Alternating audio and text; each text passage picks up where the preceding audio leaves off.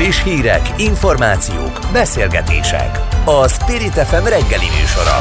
Indítsa velünk a napot, hogy képben legyen. A műsorvezető Rónai Egon.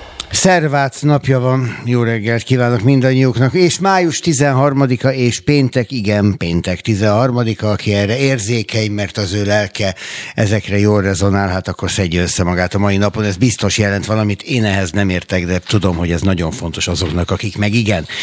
Szóval, hogy mi lesz a mai reggelben? Például beszélgetünk arról, hogy erősödött a Fidesz, hát hova már tehetik fel joggal a kérdést az újabb kétharmad után. Horn Gábor, a Republikon Intézet kuratóriumi elnöke majd megmondja, mert övék a felmérés, vagy az egyik felmérés legalábbis. Aztán szólunk a kormány átalakításról, lehetséges, hogy hétfőre egy teljes névsorunk van. Minden esetre nevek már most is vannak, egy hivatalosnak látszó fotó jelent meg a Karmelita teraszáról készítették, és ott ülnek azok, akikre számít Orbán Viktor a következő kormányzati ciklusban.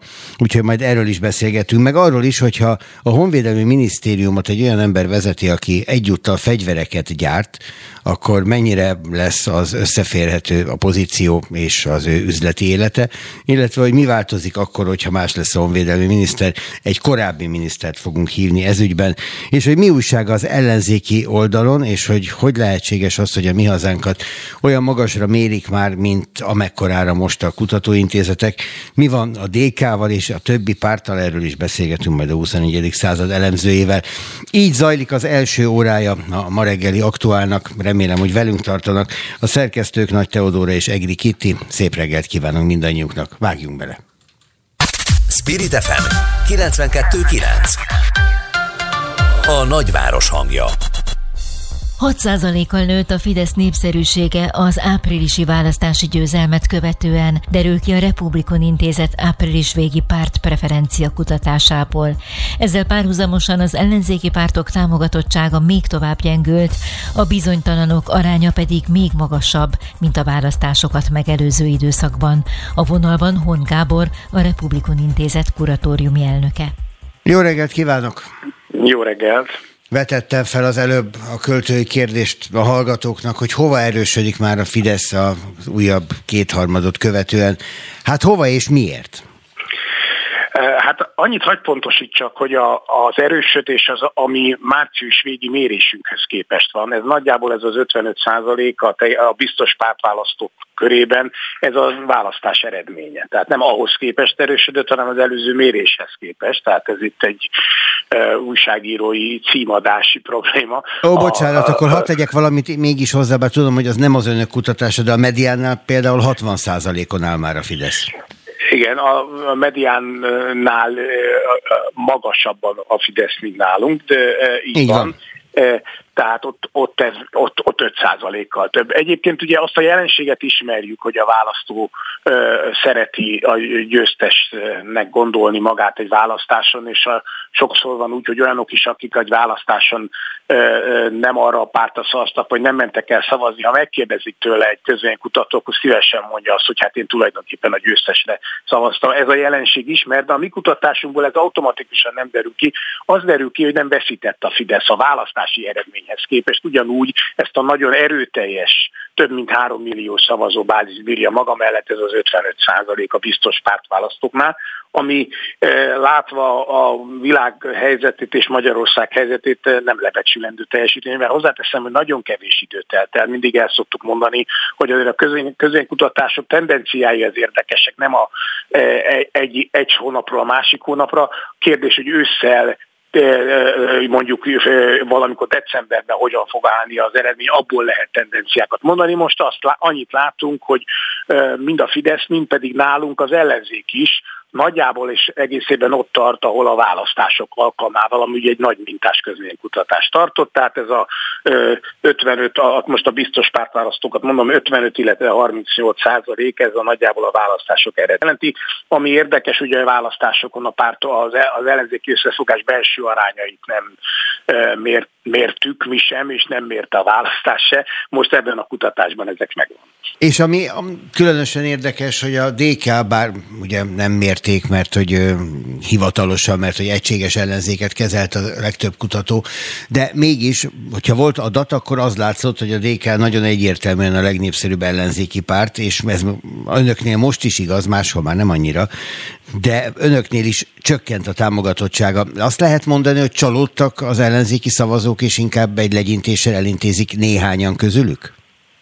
E, nyilván ez létezik, mint ahogy csalódtak maguk a, a, az ellenzéki pártok, így nyilván a szavazóik is csalódtak, úgyhogy nem erre számítottak erre az eredményre. Volt egy csodavárása, főleg az, az utolsó néhány hétben e, az ellenzéki választói oldalon, és nem csak az ellenzéki politikus oldalon, és ez a csalódás vezethetett oda például nálunk, amiből ez szerintem egyértelműen látszik, hogy a, a, azok az aránya, akik nem mennének el szavazni, az jóval magasabb, mint az előző kutatásunkban, de, de, de persze még ennél is jóval kevesebben mentek el ténylegesen szavazni.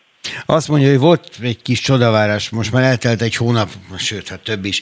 Úgyhogy ezt lehet talán kis távolságtartással értékelni is. Vajon mi táplálta ezt? Mert a közvéleménykutatások egy, része, egy részére lehet mondani, hogy igen, más részére ott sem. És, és igazából olyan, mintha nem lett volna a levegőben, csak volt valami vakhit mellette, hogy azért csodák történnek néha.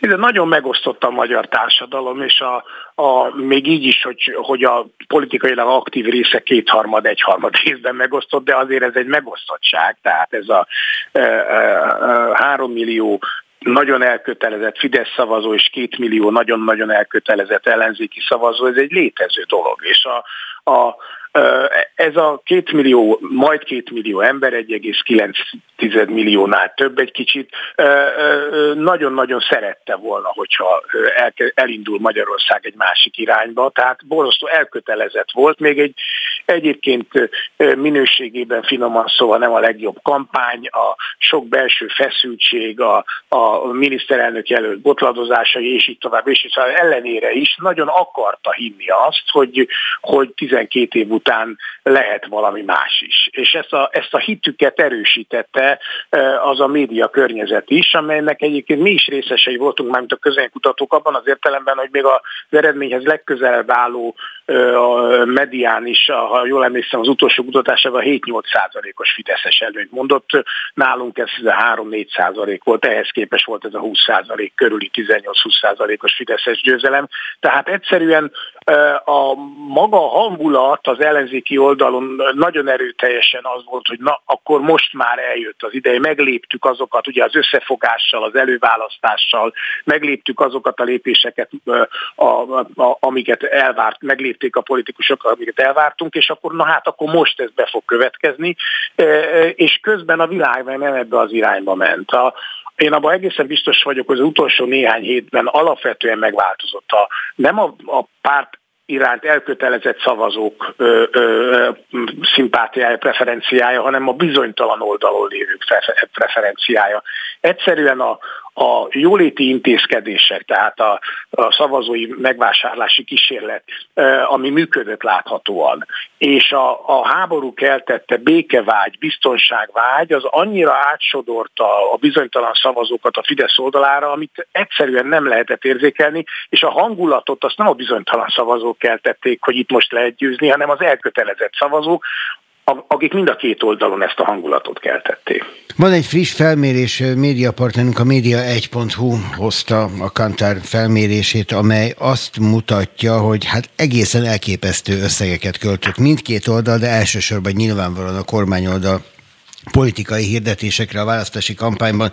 Ebben mondjuk vannak olyan különleges adatok is, hogy a CÖFA Civil Összefogás Fórum 1,7 milliárd forintot költött, mint nem kormányzati szervezet, tehát nem részesebb a választási kampánynak, de ugyanazokkal az üzenetekkel jött nyilván. Ezt a hihetetlen hirdetési fölényt, média fölényt, ami nem feltétlenül a média iparban meglévő fölény, egyszerűen több pénzük van, többet hirdetnek, ezt képes lehet bármikor is ellensúlyozni az ellenzék? Én a magam részéről ezt sokszor elmondtam, leírtam már, ezt én választási csalásnak gondolom, amit látunk ezekből az adatokból. Tehát az, hogy a, a Fidesz és környéket tízszer, több mint tízszer annyit költ, miközben ez beleütközik mindenféle magyar törvénybe. Tehát félretétlenesség, a magyar törvények szabályozzák a választási költhető összegeknek a kereteit, felső határát nagyon szigorúan. Ezeket persze sokkal kevésbé szigorúan, sőt egyáltalán nem ellenőrzik.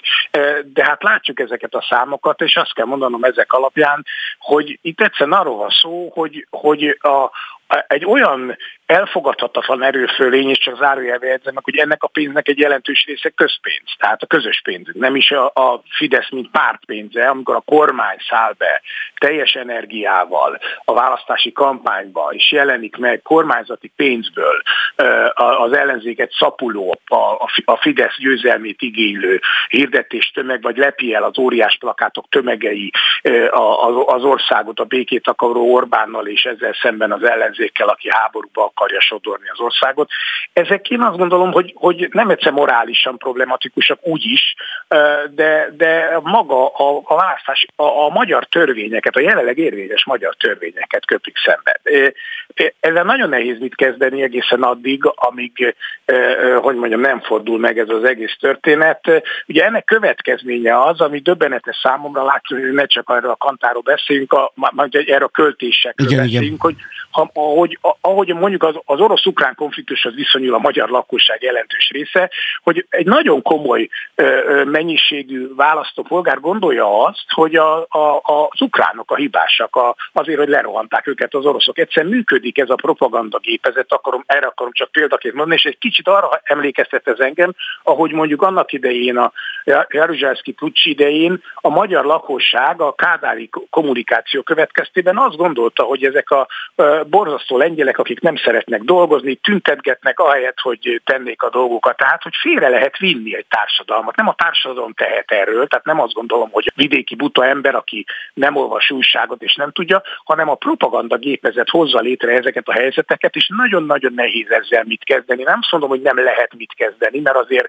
akár a környezetünkben is mutatják példák mondjuk a szlovén választás eredménye, ahol ugyanezeket az eszközöket próbálták meg, is megbukott a szlovén kormány, és akkor sorolhatom a, a példákat szerencsére még, de ez iszonyatosan nehéz helyzeteket teremt, és igazságtalan egyszerűen azt mondani, hogy itt van ez a béna ellenzék, ami nem tudta legyőzni ezt a zseniális Orbánféle kommunikációs rendszert, mert ha ránézek ezekre az adatokra, hogy az egyiken 21 milliárd, a másikon 2 milliárd az elköltött pénz, akkor azt kell mondanom, hogy mind csodálkozunk. Hát egy dolgot minden esetre ki lehet jelenteni, hogy szisztematikus óriási munkára lesz szükség az ellenzéknek bármikor ezt ellensúlyozni, és hát ettől függetlenül is egyébként is, mert hát megvannak a saját gondjai, bajai, támogatottsági kérdései. Köszönöm szépen Hon Gábornak, hogy a rendelkezésünkre hát kellemes napot! Minden jót, köszönöm! Spirit FM 92.9 A nagyváros hangja Orbán Viktor ötödik kormányában lesznek új tárcavezetők is. Lázár János kormányzati források szerint egy építésügyi központú minisztériumot vezethet.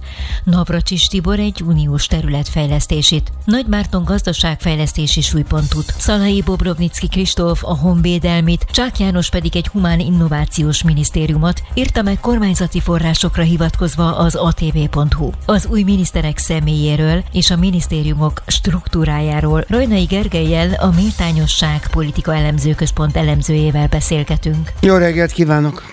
Jó reggelt kívánok! Na milyen minisztériumok nem lesznek? Egészségügyi, meg oktatási. Amit egyébként az ellenzék oly régóta, meg voltak éppen talán a szakma is kér.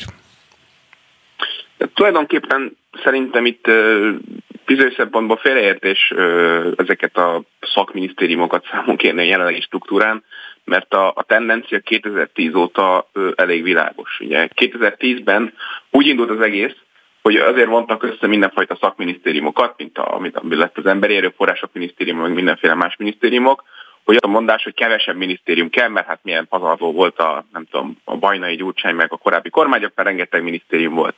Aztán ezek a minisztériumok elkezdtek szaporodni 14-től kezdve, és most már ott tartunk, vagy hát legalábbis ö, legutóbb ott tartottunk, hogy ugyanannyi minisztérium van, mint volt 2006-tól kb.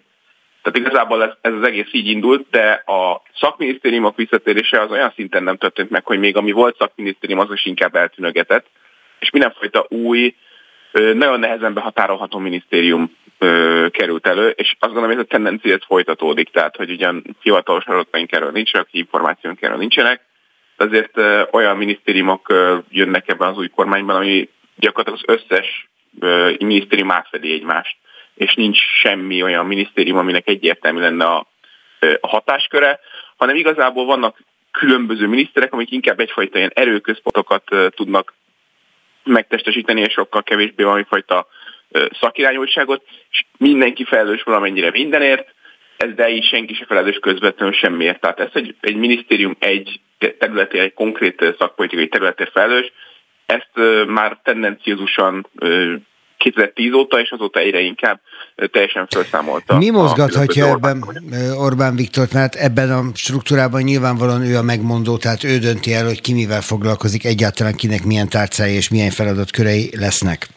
És hát a vezetés elmélet azt tanítja, hogy jól elhatárolható és egymástól jól megkülönböztethető vezetői struktúrákat kell kialakítani egy vállalatnál. Mondjuk egy ország vezetése talán nem teljesen egy vállalat, de mégis lehet így modellezni.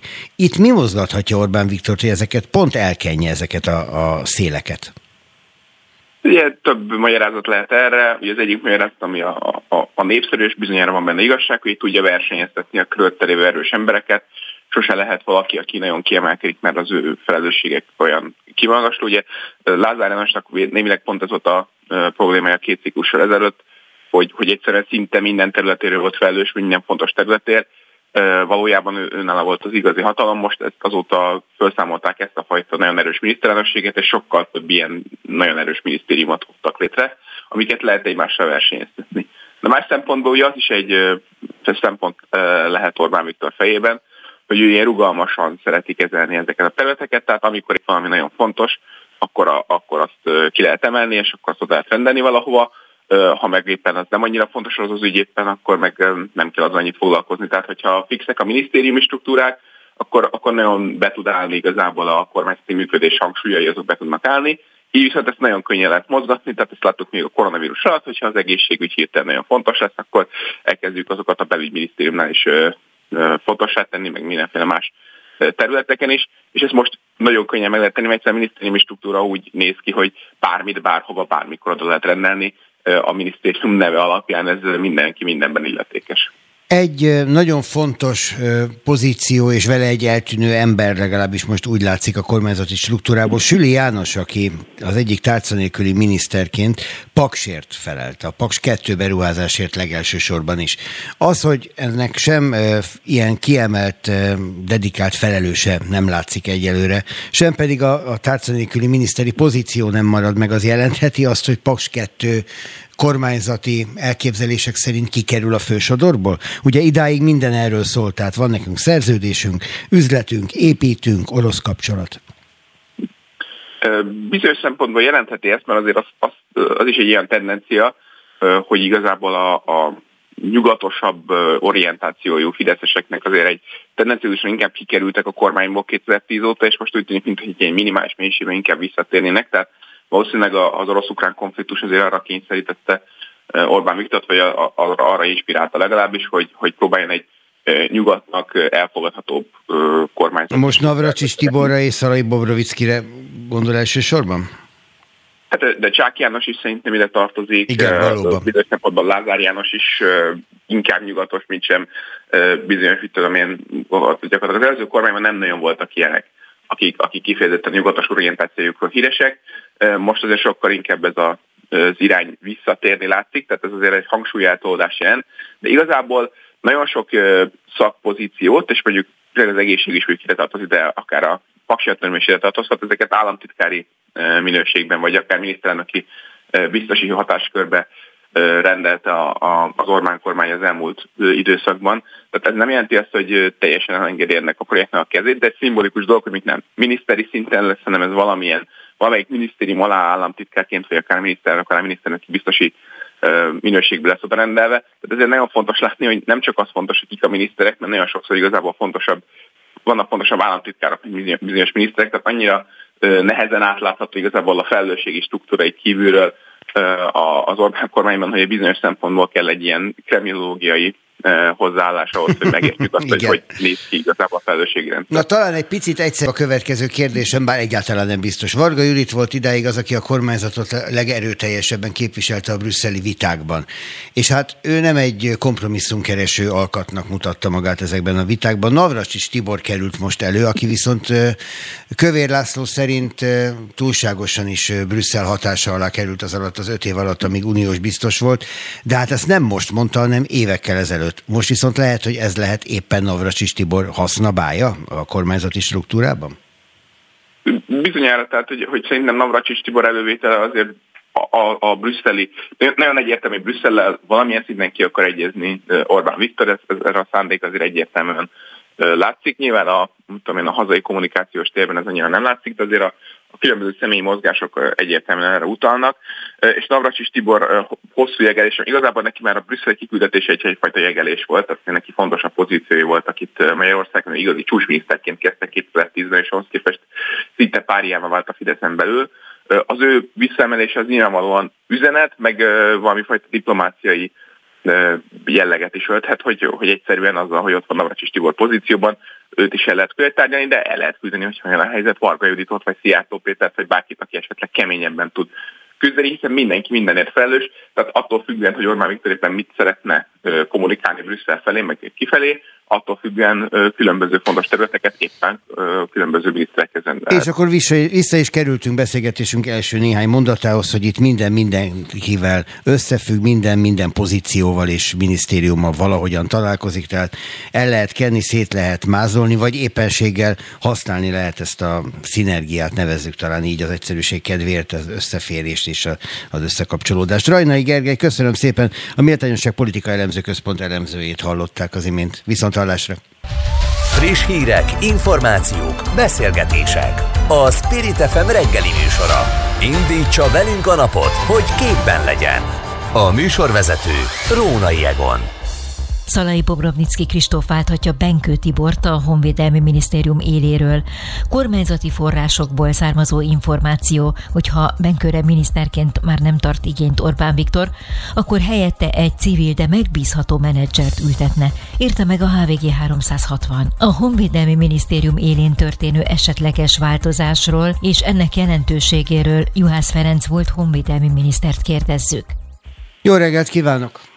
Jó reggelt kívánok! Nekem önmagában furcsa, először az volt furcsa, hogy egy katonaember, mert nem ez volt a szokás, hogy katonaember áll a Honvédelmi Minisztérium élén. Ezt ugye a rendszerváltás után, mint egy vívmányként elcivilesítették ezt a pozíciót, hogy, hogy ne a, a héják jöjjenek a, a minisztérium élére, tehát ne a katonai gondolkozás vezesse. Na ehhez képest katonaember volt idáig.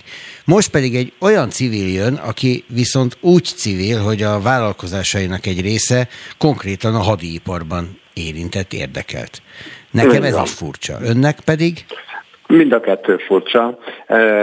Akkor, amikor Benkő Tibort, az egyes számú katonát kérte fel négy évvel ezelőtt Orbán Viktor honvédelmi miniszternek, akkor miközben ez szembe ment minden demokratikus trenddel, korai hagyományjal, a közben nyilvánvaló volt, hogy az a szándék, hogy egy olyan embert nevezzen ki a minisztérium élére, akivel nincsen gond, aki hozzászokott ahhoz, hogy a parancsot kell teljesíteni, nem pedig azon gondolkozni, hogy mi a parancsoka, aki gyakorlatilag gördülékenyen tudja végrehajtani a legextrémebb kéréseket is a saját rendszerében. Benkő Tibor ennek a feladatnak kiválóan megfelelt, hiszen azok a katonai beszerzések, amelyek idáig történtek, azok noha összességében nem feltétlenül rosszak, de semmiféleképpen nem átgondoltak, és semmiféleképpen nem a szükségletnek megfelelőek.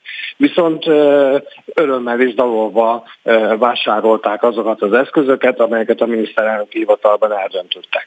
A mostani döntés nagy valószínűséggel arról szól, hogy egy politikailag jóval közelebbi gazdasági szakembert választott ki Orbán Viktor, hogy a védelempolitika területén a következő időszakban tervezett fejlesztésekbe nem szeretné, hogyha beleszólna az Olaf, nem szeretné, hogyha beleszólnának a külföldiek, azt szeretné, hogyha a magyar adófizetők pénzéből e, nyugodtan lehetne vásárolni. Mert attól félek, hogy a honvédelem területe lesz a következő időszak új stadionépítési programja, ahol átláthatatlanul, ellenőrizhetetlenül lehet közpénzeket költeni.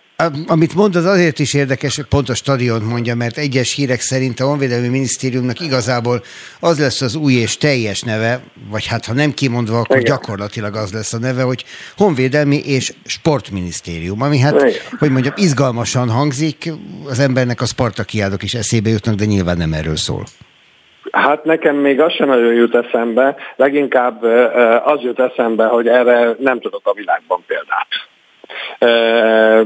Én tudom azt, hogy a miniszterelnök úr nagyon szereti a sportot, tudom azt, hogy hihetetlen támogatója a futballnak, ezzel együtt is azt gondolom, hogy a Honvédelmi Minisztérium alá rendelni a teljes sport irányítást, azt, az politikai hiba és nagyon nagy tévedés.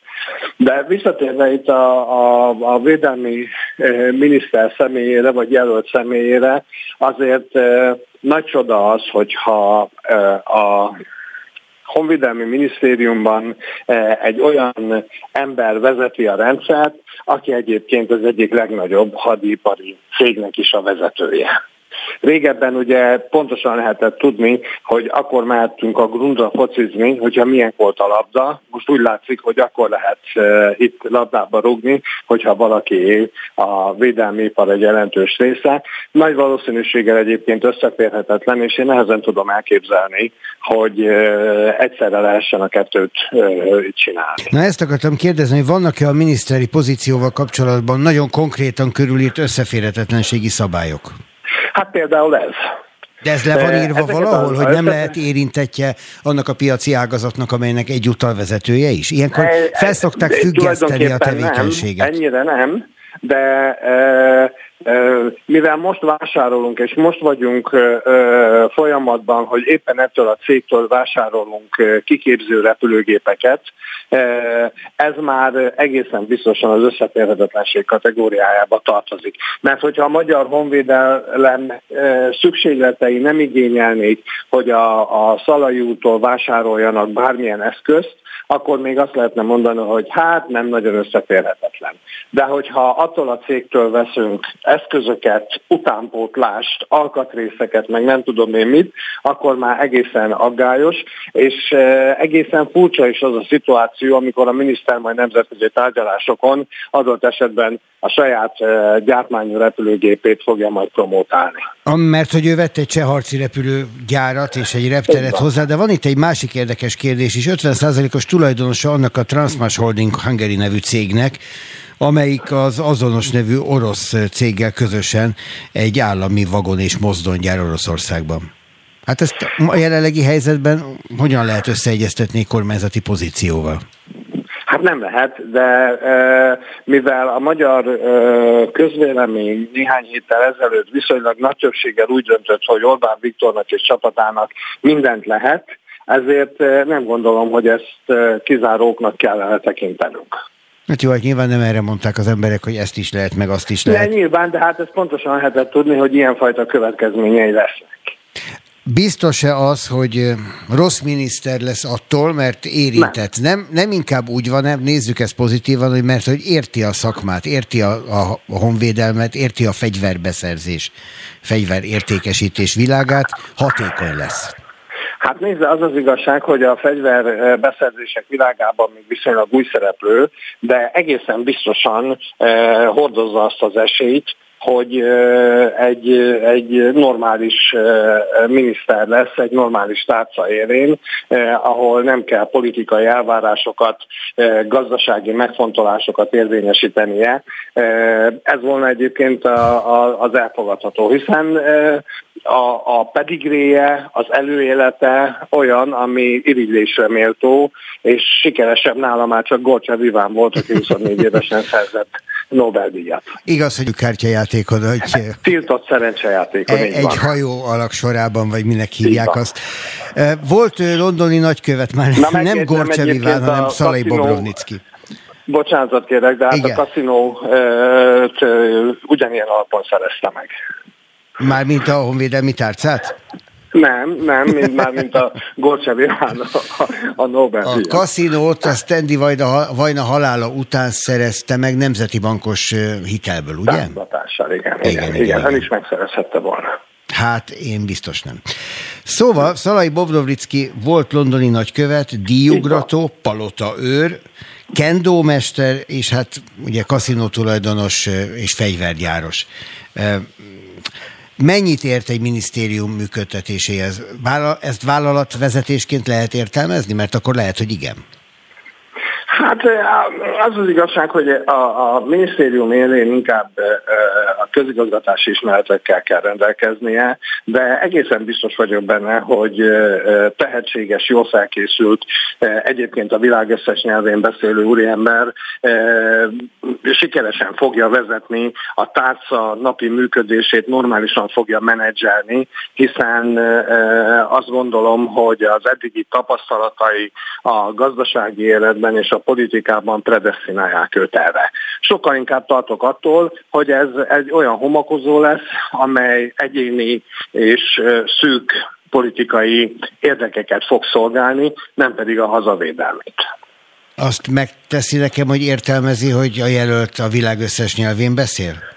Na hát én olvastam a Wikipédián, és 68 nyelven beszél, amit én nagyon-nagyon irigylek, és egyébként meg azt gondolom, hogy ahhoz már komoly felkészültség is kell. Na hát akkor ott tartunk, hogy ön azt elismeri, hogy lehet felkészült és kiváló miniszter a jelöltből, csak a pedigréje az, ami kicsit vagy nagyon problémás. Így van, hát engem legalábbis óvatosságra int, és én azt gondolom, hogy lesz még olyan pont, amikor Orbán Viktort is némiképpen óvatosságra inti, és bizonyos funkcióit, feladatait, érdekeltségeit át fogja csoportosítani annak érdekében, hogy azt mutathassa, hogy tiszta és csak a védelempolitikával és a honvédelem érdekeivel foglalkozó emberről van szó, és majd persze valamikor, amikor már nem ezt csinálja, akkor majd megint üzletember lesz. Na meg a sport, azért azt ne felejtsük. Jó, Na, Ferenc volt honvédelmi miniszter, köszönöm szépen, viszont Köszönöm Spirit FM 92.9 A nagyváros hangja Gyurcsány Ferenc pártján kívül válságban van a magyar baloldal, jelentette ki kategórikusan a 21. század intézet csütörtöki cikkében. Egyes felmérések szerint jelenleg a mi hazánk megítélése is jobb, mint a hat párt népszerűsége külön-külön. A kutatóintézet úgy látja, az ellenzéki összefogás közös választási kudarca után egyedül a DK őrizte meg a vezetési stabilitását, mely így valószínűleg először a történelmi mélypontján lévő MSZP-t fogja beolvasztani magába. Az ellenzéki pártok várható átalakulásáról Nagy Ervint, a 21. század intézet elemzőjét kérdezzük. Feltételezések következnek, azt érdemes hangsúlyozni, de hát a politika azért számtalan olyan példát hoz, ami alapján egy ilyen feltételezés sor megfogalmazható. Nagy Ervin, jó reggelt kívánok! Jó reggelt! Ugye azt mondják nagyon régóta, mióta Gyurcsány Ferenc elhagyta az MSZP-t és önálló pártot alapított, hogy az ő igazi célja nem is a győzelem, meg nem is más, hanem egész egyszerűen az MSZP legyűrése, megszüntetése. Nyilván ez így ebben a formában nem igaz, mert újra és újra nekirugaszkodik annak is, hogy legyőzze Orbán Viktort és a Fideszt, de azért az MSZP szépen fogyott valóban az elmúlt időszakban. Miatta? ha megnézzük az összefogás előtti időszakot, és gondoljunk csak vissza tényleg a tavalyi nyárig, hány MSZP-s vezető politikus lépett át a demokratikus koalícióba, akkor én azt hiszem, hogy csak részben igaz az, hogy a demokratikus koalíciónak célja a kormány leváltása, hát mi más lenne, ellenzéki pártról van szó, és részben az is igaz, hogy a legerősebb ellenzéki párt szeretne lenni, ehhez pedig értelemszerűen először a hasonló szavazótáborral bíró, hasonló támogatottsággal rendelkező MSZP-t kell maga alá gyűrni. Hát gondoljunk vissza a tavalyi nyárra, amikor jelképes, a volt elnöke, az MSZP volt elnöke, Molnár Gyula is úgy döntött, hogy inkább a demokratikus koalíció felé lép. Persze ebben volt kényszer is, de a tény az akkor is tény. És hát láthattuk azt is, hogy két erős polgármester, Szaniszló Sándor, illetve a harmadik kerület polgármestere is átlépett a demokratikus koalícióban. Én azt hiszem, hogy csak fegyverszünet volt az összefogás időszaka, nyilvánvalóan taktikai okok miatt megszűnt az átáramlás, és azt gondolom, hogy ez újra fog kezdődni. Az, hogy újra kezdődik, az egyúttal azt is jelenti, hogy gyakorlatilag elfogyasztja, feleszi a DK az MSZP vezető politikusait, és egy idő után ezzel a tagságát is? Én azt hiszem igen, tehát ez a a célja Gyurcsány Ferencnek, hát nyilvánvalóan mi más is lenne, tehát ők az MSZP-ből léptek ki annak idején, egy platformot hoztak létre, és meg akarták újítani az MSZP-t, ez nem sikerült, ezért önálló útra léptek. De ha megnézzük az MSZP-nek a, a, a jelenlegi helyzetét, akkor ö, egy olyan tragikus történelmi mélyponton vannak, ami hát igencsak megkérdőjelezi a jövőjüket. És hát ez egy általános ö, pszichológiai álláspont is, hogy az ember a győztes felé húz. Hát teljesen érthető az, hogyha egy baloldali politikus politikus jövőbeli karrierben gondolkodik, akkor azt a pártot keresi, amely egy megegyező véleménnyel, megegyező ideológiával lekezik, mint az ő saját identitása, de sokkal sikeresebb és sokkal jobb jövőképet tud nyújtani, mint ebben az esetben az MSZP. A Momentum lehetne a másik erős párt a DK mellett, de a Momentum szemmel láthatólag most önmagát keresi. Ez egy új helyzet, amiben kerültek, parlamenti pártá váltak, nem egy mozgalmi párt az utcáról, amelyik valamivel szemben megfogalmazza magát, hanem ennél most több kell. Képes lehet-e ez az új párt valami új szelet, új lendületet hozni az ellenzékbe? Igen, a műsor elején nem említette, hogy nagyon sok feltételezés van. Én azt hiszem, hogy a Momentumnál ez nem teljesen igaz. A Momentumnál látjuk azt, hogy keresi a hangját. A parlamentbe való bejutás után volt egy obstrukciós kísérletük. Annyiból ez idézőjelben kell, hogy tegyük, hogy az obstrukció az végül is arról szólna, hogy megakasztanák a parlamentnek a működését. Ez pedig akkor sem történt volna meg, hogyha ők végül nem teszik le az esküt. De végül úgy döntöttek, hogy mégis leteszik az esküt, aztán a bizottsági helyekkel kapcsolatosan volt egy vitájuk. Én azt hiszem, hogy ez egy olyan történet volt a Momentum életében, amit nem fognak kirakni a fali újságra, kínossá vált, a választópolgárok sem értették, nem volt neki üzenete. Amikor egy eskütétel 2018-ban a Demokratikus Koalíció kiegészítette azt a szöveget, amit hivatalosan el kellett mondani, annak volt üzenetértéke. Lehet rajta vitatkozni, hogy ildomos volt-e vagy nem, de volt egy üzenete, ami az ellen ellenzéki szavazóknak szólt. Ennek az obstrukciós kísérletnek semmifajta üzenete nem volt. Tehát hát ráadásul ez a kijövőkbe megyek, ez így igazából nem is nagyon komolyan vehető. És ott van egy másik probléma, vezetői probléma, hiszen Donát Annában nagyon sokan látták a jövőt, Donát Anna viszont kisbabát vár, és így bejelentette, hogy ő nem vállalja tovább a párt vezetését, tehát nem jelölteti magát újjá. Fekete Győr András sem, ő is elmondta ezt, ő frakcióvezető volt pártelnökként. Így aztán ismét új arcokat kell megismernie majd a momentumos közönségnek. Három olyan dolgot kell figyelembe venni, amikor egy pártnak a jelenlegi helyzetét megítéljük, amik szerintem tapasztalhatóak. Egyrésztről a szervezet, a struktúra, másrésztről a vezető, vezetési helyzet, harmadrésztről pedig az ideológia mondani való. Ha ezt a három részt megnézzük a Momentum esetében, mindenhol labilitást vagy instabilitást találunk. Van igaz az, hogy a szervezeti problémák mellett most vezetői problémákkal is szembenéz a párt. Érdekes helyzet van, ez egy ilyen jó magyar szokás szerinti körbetánc, amit látunk, amikor Fekete Győr András azt mondja, hogy lemond az elnökségről, mert kudarccal végződött az előválasztás számára, majd mégis vállalja a frakció vezetősét, és az, aki egy megújulást hozna, Donát Anna pedig anyai örömök elé néz, ez átlép a következő tisztújításra. Tehát egy vezetői válság van, tehát amellett, hogy a mondani valóval van probléma, nincs karakteridentitása a Momentumnak, nem igazán tudjuk értelmezni a, a, a, az ideológiáját, vezetői válság van, és egyelőre én nem látom azt, hogy a Momentum szervezeti értelemben épülne, szélesedne, nem látom, vagy nem hallom, nem olvasom azt, hogy számtalan alapszervezet alakulna meg országszerte.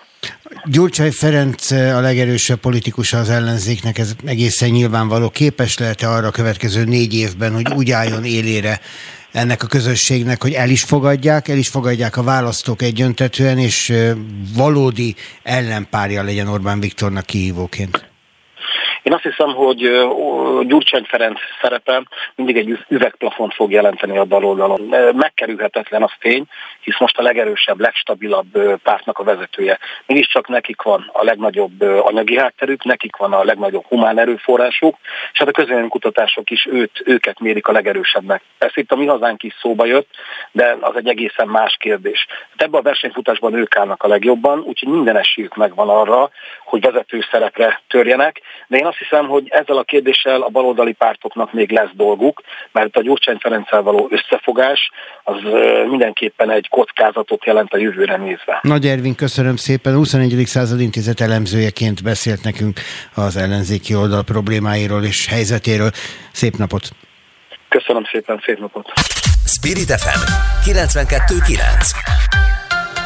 A nagyváros hangja Jogerősen is felmentette a bíróság a Válasz online újságíróját a rágalmazás védsége miatt indított magánvádas eljárásban, amelyet a Bayerné titokban adta el a Multiknak a Vérplazmát című cikk miatt indított élő Anita ellen, Bayerné dr. Matusovics Andrea. A vérplazma Multiknak történő forgalmazásáról és a perről élő Anitát a Válasz online újságíróját kérdezzük. Itt ugye az történt, hogy Bayerné és intézménye titokban adta el évekre az állami vérplazma készletet. Jó reggelt kívánok, Anita! Jó reggelt kívánok, üdvözlöm a hallgatókat. Igen, és egy kicsit kapcsolódnék azért az előző bejátszásukhoz, mert ez egy múltal terhelt történet. Tehát arról van szó, hogy ez egy nemzeti hagyomány sajnos nálunk, hogy a vérplazmával mutyiznak, és ebből a szempontból 2010 után egy kicsit tisztább korszak kezdődött, amikor tendert hirdettek, meghirdették, megversenyeztették az árakat, és ebben a történetben visszafordult az országos vérellátó és annak a főigazgatója, főigazgatóasszonya 2019 után megszűnt ez a gyakorlat, és az én cikkem ezt kifogásolta, mert ha nincsen verseny, akkor nincsen arra magyarázat, hogy ez a nagyon értékes ipari nyersanyag, amelyből életmentő gyógyszereket gyártanak, az miért kerül Európában, vagy került két éve 113 Európa, ennyi volt a kilogrammonként, illetve literenkénti, bocsánat, egységet, és a Magyar Vérelátó Szolgálat miért 78 euróért tehát mint egy 30%-kal olcsóbban értékesítette ezt a piacot. Hát mert gondolom ezzel le is fették a piac jelentős részét, azt is leírta, hogy Magyarország kontinens bajnok volt a 34 plazma központjával, ennyi nálunk nagyobb országokban sem volt, tehát nyilván nem a hazai igények kielégítésére jöttek ezek létre. Igen, nekünk nincsen olyan gyógyszergyárunk, amelyik, amelyik ezeket a készítményeket elő tudná állítani a vérplazmából, de itt kettő kell, kettő kell választani. Vannak ezek a plazmagyűjtő állomások, ahova rengeteg magyar megy be, hogy pénzért eladja a vérplazmáját, tehát tulajdonképpen vért adjon, de nem teljes vért, hanem csak ezt a sárgás alapját a vérnek. Én a gyerekeimtől, bocsánat, elképedve hallottam, hogy ez az egyetemisták körében teljesen hétköznapi módon te mennek adni Hát vagy hetente többször. És az én kiinduló pontom, amiért felfigyeltem erre, ez pontosan ez volt, hogy sokkolt, hogy a családomban ezt csinálják az egyetemisták. És aztán ugye van egy másik része a történetnek, és ez a, az úgynevezett etikus plazma, ez pedig az a, az a plazma, amelyiket a véradók, akik elmennek azért vért adni jótékonyságból, pénz és ellenszolgáltatás nélkül, hogy életeket mentsenek a kórházakban, a baleseteknél, műtéteknél van szükség ugye vér, vérre, és ennek a vér, ezt a vért nem teljes vérként adják oda a betegeknek, hanem hanem megmarad belőle valamennyi ebből a vérplazmából, és ezt a világon mindenhol értékesítik, azért, mert életmentő gyógyszereket gyártanak belőle. Aztán ebből a bevételből pedig ezeket a gyógyszereket veszik meg a betegeknek, a magyar betegeknek is. Tehát ez egy nagyon fontos dolog, hogy nem az a gond vele, hogy eladják, el kell adni nyilván, amit nem használnak fel belőle, mert így tudunk majd gyógyszert venni a, a, a mi betegeinknek, hanem az, hogy ez tényleg a világpiaci áron megversenyeztetve nyílt, és főleg ne titokba. Ki élet itt a haszon, Anita? Hogy lehet azt eh, nyomon követni, hogy igazából kinek a zsebébe ment a pénz? Nyilván két multi, amelyik tender nélkül elnyerte a vérplazma vásárlás lehetőségét, jól járt vele. Járt ezzel valaki még különösen jól itthon? Hát ha most televízió adásban lennénk, akkor tudnék önnek úgy választ adni, hogy ne legyek utána perelhető, mert látná az arcomat. De mivel ez egy rádióadás, ezért azt kell önnek mondjam, hogy, hogy van az üzleteknek egy olyan szintje, és ezt a gazdasági szakemberek tudják, amikor egy céget adnak el, és a cég legértékesebb része esetleg egy olyan szerződés, ami ott van a páncélszekrényben. Gondoljuk Itt tovább. Aha.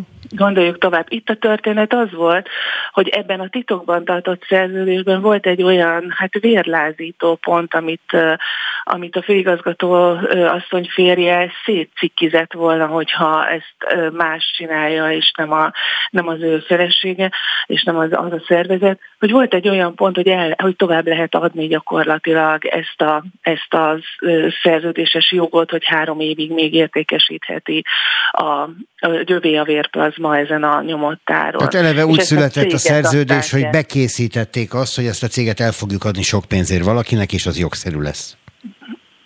Látja most ezen az, én, az, az én arcomat, de el tudja Látom, képzelni. látom, itt van előttem az arc, látom. A bíróság azt mondta ki, mert ugye a bíróság ítélet az alapja a beszélgetésünknek, és akkor hangozzon Igen. ez is el, hogy Bayerni közszereplőnek minősül, az ön cikke a közérdeket Igen. szolgálja, és a kijelentéseinek ténybeli alapja van, ön pedig vádlottként, újságíróként, vádlott újságíróként, ez így helyes, ez a mondat, betartotta Igen. a szakmai szabályokat, és jó hiszeműnek minősíthető. A ami egy nagyon fontos kijelentés, mert egyúttal azt is mutatja, hogy igenis utána lehet menni, igenis fel lehet göngyölíteni, és ha az ember betartja a szakmai szabályokat, akkor még egy ilyen pert is meg tud nyerni. Ez gratulálok nagyon, meg a igen, nyomozásához is. Annyit, annyit még engedjen meg, hogy nagyon-nagyon köszönöm mindazoknak a segítségét a cikkemhez, akiket soha nem fogok semmilyen körülmények között megnevezni, és a bíróságon sem tettem, akik segítettek és lelkiismeretesen felhívták a figyelmemet, megmutatták a dokumentumokat, úgyhogy köszönöm szépen nekik, hogy ezt megmutathattuk, és van egy eredmény, még ennyit engedjen meg, hogy,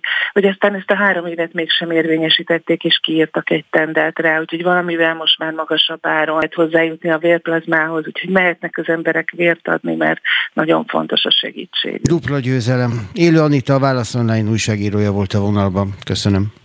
Viszonthallásra. Viszonthallásra. 8 óra mindjárt hírek. Friss hírek, információk, beszélgetések. A Spirit FM reggeli műsora. Indítsa velünk a napot, hogy képben legyen. A műsorvezető Rónai Egon. Május 13-án 8 óra 7 perckor köszöntöm Önöket, jó napot kívánok! Jogi rovatunk megnyílik ezennel. Először Siffer Andrást fogjuk kérdezni egy perről, amelyet ő megnyert, aztán pedig Magyar Györgyöt kérdezzük egy olyan ügyről, amiben ő nem szerepel ügyvédként, de annál izgalmasabb jogi eset. Mi van akkor, hogyha egy magyar állampolgár el akar menni a világ bármelyik pontjára harcolni valamilyen ügyért, vagy valamilyen ügy mellett, valamilyen ország mellett kiállva, mert hogy egy Ukrajnába elinduló somogyi férfi ellen vádat emeltek. Milyen jogalapján, és mi várhat rá, és bárki másra, aki úgy dönt, hogy elmegy harcolni. A kettő között beszélgetünk majd Holoda Attillával arról, amiről annyit hallanak az elmúlt hetekben az olajembargó kérdéséről. Egészen pontosan az állítások és a, a, azok cáfolatával kapcsolatos mindenféle fajta ügy tekintetében fogom őt kérdezni. Mire készület Elon Musk tesszük fel a kérdést egy űrjogásznak és űripari vállalkozónak. Egyrészt részt vesz az Ukraina. Körüli ügyekben ugye például ő szolgáltatja az ukrajnai ellenállásnak az internet kapcsolatot azokon a területeken, ahol ez már nem lehetséges, másrészt pedig a jelek szerint igen jelentősen benne van a legkülönbözőbb kommunikációs ügyekben, például láss Twitter és világa. Erről is beszélgetünk majd, és aztán még talán lesz időnk másra is, úgyhogy például jordániai emlékeket fog velünk megosztani szerkesztőnk. Így aztán azt gondolom, hogy elég színes óra előtt állunk, amelyet kezdjünk is el egy beszélgetéssel Schiffer Andrással. Spirit FM 92.9 A nagyváros hangja A kúria friss döntése alapján Karácsony Gergelynek sem fizetnie, sem bocsánatot kérnie nem kell Tiborc Istvántól, mert róla nevezte el azt a javaslatát, amely alapján Budapesten minden 500 millió forint feletti ingatlan után adót kellene fizetniük a tulajdonosoknak az önkormányzat felé. A részletekről Sifer András ügyvédet, a főpolgármester jogi képviselőjét kérdezzük. Tegyük hozzá, hogy a Tiborc adó nem valósult meg, de ettől még ez a jogi eset ez megtörtént. Jó reggelt kívánok! Jó reggelt kívánok! Az, hogy a Tibor adóban nem lett semmi, az leginkább persze azzal függ össze, hogy nem tud kivetni adót az önkormányzat, sem a fővárosban, sem máshol a veszélyhelyzeti rendelkezések szerint. Na de ez egy másik ügy. Szóval volt itt egy ítélet, ami nagyon egyértelműen Tibor István mellett tette le a garast, azt mondva, hogy ilyeneket nem lehet mondani, ez nem fér bele. És most van egy kuria ítélet, egy felülvizsgálati ítélet, amely szerint a főpolgármesternek, főpolgármesternek volt igaza. Igazából mi volt itt a két ítélet között a különbség a megítélést tekintve? De egész pontosan három ítéletről beszélhetünk, mert volt egy elsőfokú törvényszéki ítélet, fővárosi törvényszéki ítélet, ami végeredményében nagyjából arra jutott, amire most a kúria, itt az indokolásban történt az elsőfokúhoz képest a felülvizsgálati eljárásban egyfajta ellépés. A kettő között született egy jogerősítélet, a fővárosi ítélőtáblán, amely különös módon a perbevitt becsületvédelmi követelést elutasította, tehát a becsülethez fűződő jog kapcsán kinyilvánította azt, hogy Tiborc István tűrni köteles, ugyanakkor a névviselési jog megsértését megállapította, és ezért fordultunk felülvizsgálati kérelemmel a kúriához, mert ugye én azt az álláspontot képviseltem, hogy a közszereplők fokozott tűrési kötelezettsége, és ez a bizonyos szükségesség arányosság teszt, amit alkalmazni kell minden esetben, amikor a véleménynyilvánítás szabadsága kerül összeütközésbe egy személyiségi joggal, ez nem csak a becsülethez, jó hírnévhez fűződő jognál áll fenn, hanem a névviseléshez fűződő jognál is. Tehát én úgy fogalmaztam, hogy a névviselési jogot nem lehet egyfajta mentőkötélként alkalmazni, amikor mondjuk valaki elbukja a becsülethez fűződő jogra alapított követelését. Azt mondja a kúria ítélete, hogy Tiborc kiemelt közszereplő, miközben ő még azt is cáfolt, hogy egyáltalán annak számít. Ez eléggé pontosan körül van írva a magyar jogban, hogy kit tekintünk közszereplőnek, és kit nem. Hát azt nem mondta ki, ha jól emlékszem, de még csak szóbeli indokolást hallottam, hogy kiemelt lenne. A kivételes közszereplőt használta korábban a bíróság. Egyébként ezt a fővárosi ítélőtábla sem vitatta. Teljesen pontosan nyilvánvalóan nem lehet körülírni. Az új PTK ugyanakkor megteszi azt, amit korábban a magyar jog egyáltalán nem tett meg. Tehát legalább szerepelteti a közszereplőnek a fogalmát. Ez körül, korábban egyáltalán nem volt így, és az elmúlt években volt jó néhány olyan alkotmánybírósági döntés, ami egyértelművé tette. Itt ugye a legnevesebb, ami a, az úgynevezett Hajdú Puzsér perben született, hogy egyáltalán nem csak a közhatalommal rendelkező személyek lehetnek közszereplők, vagy kivételes közszereplők.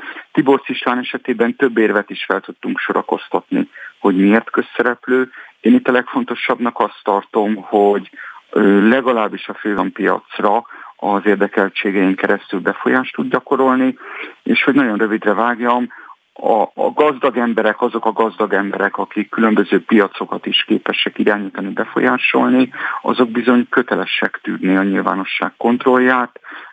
Utaltam arra is, hogy az alaptörvény ugye kimondja azt, hogy a tulajdon felelősséggel jár, tehát magyarul, akinek nagy tulajdona van, mások tulajdonát is képes ezáltal befolyásolni, az bizony nagy felelősséggel jár, köteles tűrni a nyilvánosság kontrollját úgy, mint mondjuk egy politikus. Emlékszik, amikor Mészáros Lőrinc nem jelöltette magát újra polgármesternek felcsúton, akkor az egyik érve az az volt, hogy mostantól őt már nem lehet kérdezni, mert ő mostantól nem közszereplő. Amit ön mond, a szerint viszont ez egy téves gondolkodás, mert hát dehogy nem. Kétségtelen, hogy a választott hivatásos politikusoknak, tehát egy polgármesternek, főpolgármesternek, parlamenti képviselőnek, miniszternek, miniszterelnöknek szélesebb a tűrési kötelezettsége. De ugyanakkor ez a bizonyos kivételes közszereplő fogalom, ez azt akarja, hogy vannak azok a közszereplők, lásd mondjuk egy celeb, semmiféle közhatalmi pozícióval nem bír, de abban a sávban, amelyben ő például egy celebritás önként a nyilvánosság elé lépett, jegyzem meg, Tibor Istvánnal is az egyik ilyen érünk az volt, hogy részint ő is önként a nyilvánosság elé lépett, amikor különböző politikai rendezvényeken, diszpáholyokban, interjúkban felbukkant. Az abban a sávban köteles tudni a kritikát. Egy, úgymond egy szuper gazdag ember, nagy vagy halmozott fel. Ebből a szempontból teljesen lényegtelen, hogy az törvényesen, törvénytelenül, tisztességesen vagy tisztességtelenül képes például befolyásolni a főváros ingatlan piac mozgását. Ebben a sávban köteles küldni a kritikát, és itt fontos megjegyezni, hogy Karácsony Gergely egy választási kampányban, ami az Alkotmánybíróság elmúlt években kiegetesedett gyakorlata szerint fokozott védelmet élvez a szólásszabadság tekintetében, ott éppenséggel egy bérlakás programmal, a lakhatási programmal, vagy lakhatási válsággal kapcsolatban hozta fel a Tiborcadót, tehát azt vetette föl, hogy pont az ingatlan mágnások mozgásai járulnak hozzá a bérleti díjak növekedéséhez, a lakhatási válság növekedéséhez. Ebben a tekintetben Tibor István biztos, hogy köteles tűrni mindenféle kritikát. Akkor most az életből ellesett példával zárnám a beszélgetésünket, mert ez a következő években biztosan elő fog kerülni. Novák Katalin köztársasági elnök férje, mint férj, Veres István. Közszereplő vagy sem? És hol van ennek a megítélhető határa, hogy meddig tudhatom én, és, és kell neki beszámolnia mindenféléről, és mi az, ami az ő magánügye, magánélete? Hát most, hogyha egy pillanatra uh, zárójelbe tesszük azt, hogy a First Lady vagy a First Gentleman kaphat külön juttatást az ebéli tevékenységei ellátására, ami ugye közpénz, és ebben a tekintetben nincs vita, hogy aki közpénzt használ fel, ráadásul a személynek rendelt közpénzt használ fel, az ebben a tekintetben közszereplő. Ha Veres István, mint Novák Katalin elnök férje úgy dönt, hogy ő kíván is közszerepelni, mint First Gentleman, akkor ebben a tekintetben ő közszereplőnek fog minősülni. Ha ő, mondom most itt a közpénz történetet egy pillanat igen, zárójelbe, hogyha az elnökasszony férje úgy dönt, és ebben szabadsága van, hogy ő tovább folytatja a hivatását, mint egy egybanki hivatalnok, és nem kíván nyilvánosan megszólalni, nem kíván a nyilvánosság színpadára lépni, mint az államelnök fele, férje, akkor én azt gondolom, hogy ő nem lesz közszereplő. Azt viszont akkor a, ez, ez izgalmas lesz, és valószínűleg izgalmas kérdéseket vet majd fel az ő szerepe, mint ez mindig minden esetben ilyenkor egy egy érdekes ez, bocsánat, ez, terület. Ez a, a, ehhez a perhez is annyiban kapcsolódik, hogy önmagában a családi kapcsolat nem alapozza meg ezt a közszereplői minőséget. Tehát ebben a perben mi egy pillanatra sem hivatkoztunk arra, hogy Tibor István azért lenne közszereplő, mert hogy az apósa az, aki. Ettől még ő nem közszereplő. Minden egyéb miatt viszont annál inkább. Karácsony Gergelynek nem kell sem fizetnie, sem bocsánatot kérnie, ez tehát a teljes felmentés, ez az ítélet, amit a kúria meghozott. Ügyvéd úr, gratulálok, köszönöm, hogy a rendelkezésünkre áll. Csifer Andrással beszélgettünk. Friss hírek, információk, beszélgetések. A Spirit FM reggeli műsora. Indítsa velünk a napot, hogy képben legyen. A műsorvezető Rónai Egon plusz pénzt adna Magyarországnak az Európai Bizottság a Repower EU keretében, hogy megszavazza az orosz olajembargós csomagot, írta meg a portfólió a politikó információi alapján. A magyar kormány korábban ugyanis azt állította, az eredeti szankciós csomag egy gazdasági atombombával ért volna fel Magyarország számára. A szakértők azonban vitatkoznak a kormány álláspontjával. Szerintük ugyanis gond nélkül megtörténhetne az átállás másfajta olajra. A témában Holoda Boda Attila energetikai szakértőt, volt energetikáért felelős helyettes államtitkárt kérdezzük. Na, azt ön sem mondta korábban, hogy gond nélkül, azt mondta, hogy meg lehetne oldani szűkebb időtartamban és elég sok pénzből. Jó reggelt! Jó reggelt kívánok! Természetesen, hiszen hogyha arról beszélünk, hogy át akarunk állni egy teljesen más olajtípus fogadására, akkor azon technológiai módosítást kell végrehajtani, de ugyanez igaz akkor is, annál a változatnál, amit én egy sokkal egyszerűbbnek gondolok, hogyha mi magunk megpróbáljuk más típusú olajokból kikeverni ugyanazt a olajkeveréket, ami jelenleg ugye ural olajként van a köztudatban, hiszen ez is megtehet. Kiszivárgott az összeg is, ami vagy igaz, vagy nem, de kezeljük úgy, hogy most ezt így tudjuk. 195 milliárd eurót kapna Magyarország a többlet beruházások tében. Ez a csomag elfben lehetőséget nyújt arra, hogy a magyar kormány ezt felhasználja erre a célra, tehát hogy kikeverjen, átalakítson, átszervezzen. Elég lesz rá? Ez nagyon sok pénz, sokkal több ahhoz képes, mint amit a magyar kormány erre illetve hát nyilván nem is a magyar kormány, hanem a MOL-ról van szó.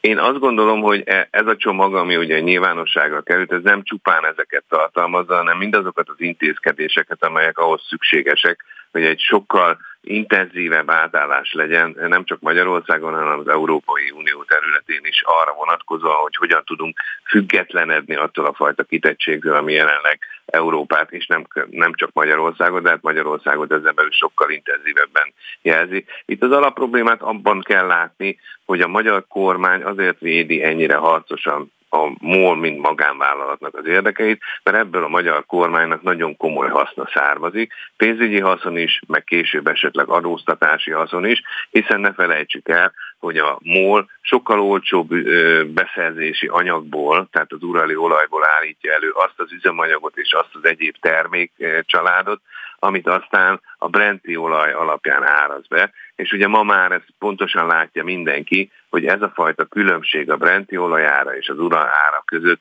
e, nagyjából 35 dollárt is eléri, plusz még erre jön rá az olajvállalat által kapott diszkont a saját eladójától, az orosz eladótól. Ez azt jelenti, hogy igen komoly bevétele származik a molnak, mint ahogy meg is jelent már az első negyedéves beszámolójában, e, hogy csak ebből a területből, ebből a finomítási területből hétszeresére növelte a korábbi bevételeit, ez pedig nyilván a magyar kormánynak, amelyik, amelyik adózási szempontból is lehetőséget lát arra, hogy akár plusz bevételeket szedjen be a MOL-tól, illetve a MOL ebből tudja finanszírozni a magyar kormány által rezsicsökkentés kategóriájába oda tett üzemanyag ársapkát. Ez azt jelenti, hogy a magyar kormány ettől nem akar eltekinteni, eh, hanem azt gondolja, hogy saját belterjes érdekeit eh, kell valamilyen módon kompenzálni. De hát ugye hallottuk, a miniszterelnök még öt évről beszélt, meg ezer milliárd eh, dolláros beruházásról.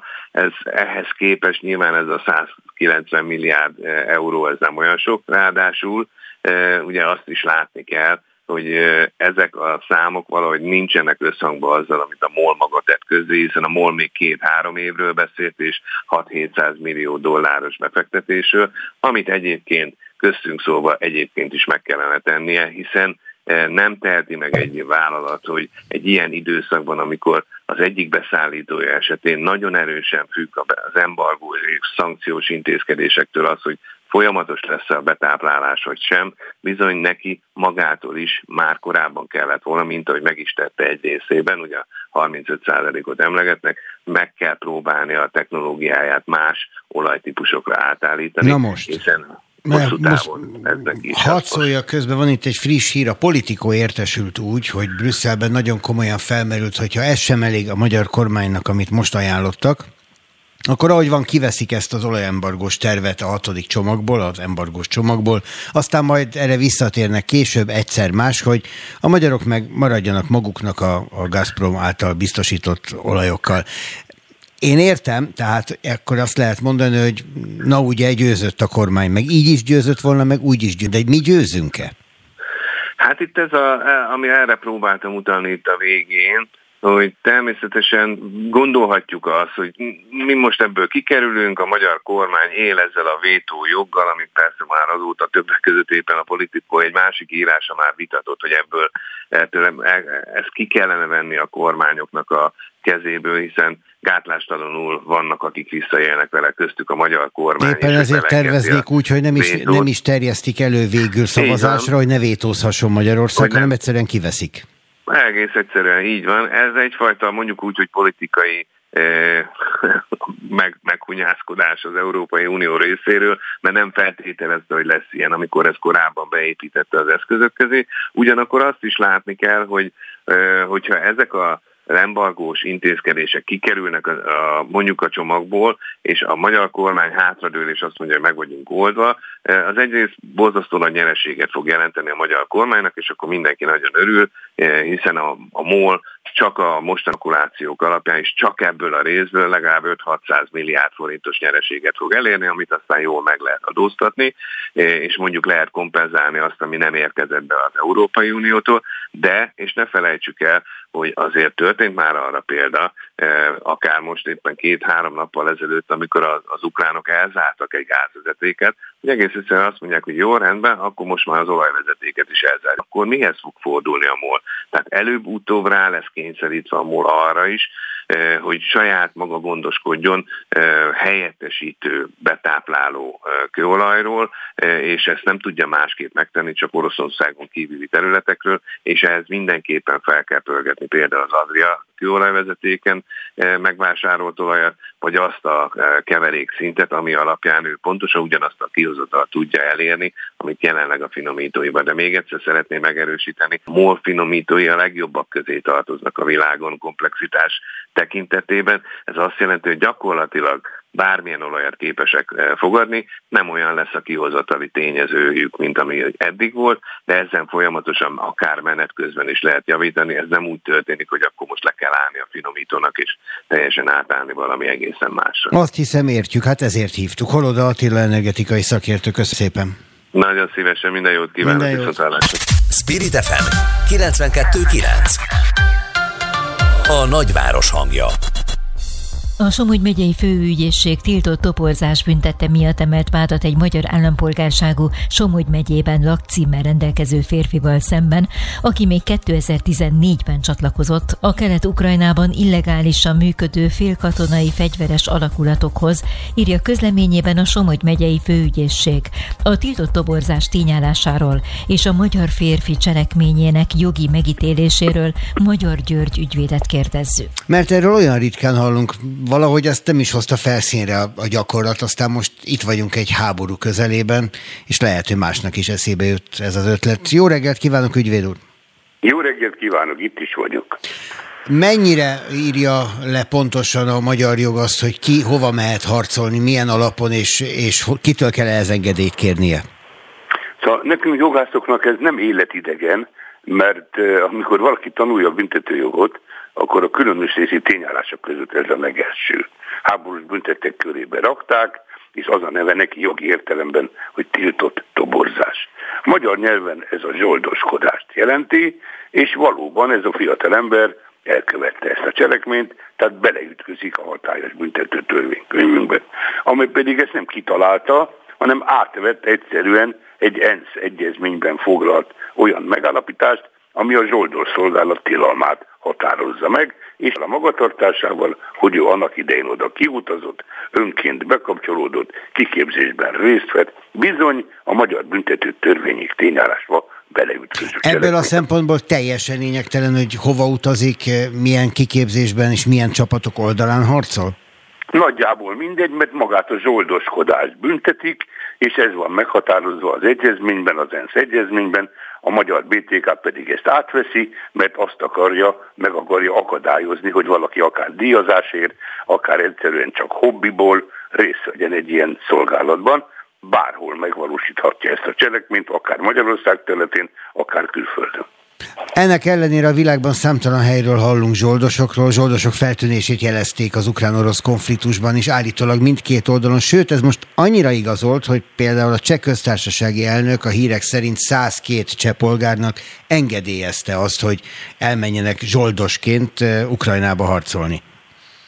Hát én azt el tudom képzelni, hogy vannak kivételes események, de itt magáról, arról a cselekményről van szó, hogy a békét akarják megőrizni. Tehát a tiltott toborzás tulajdonképpen nem más védett jogi tárgyát illetően, mint a békéhez való viszonylat.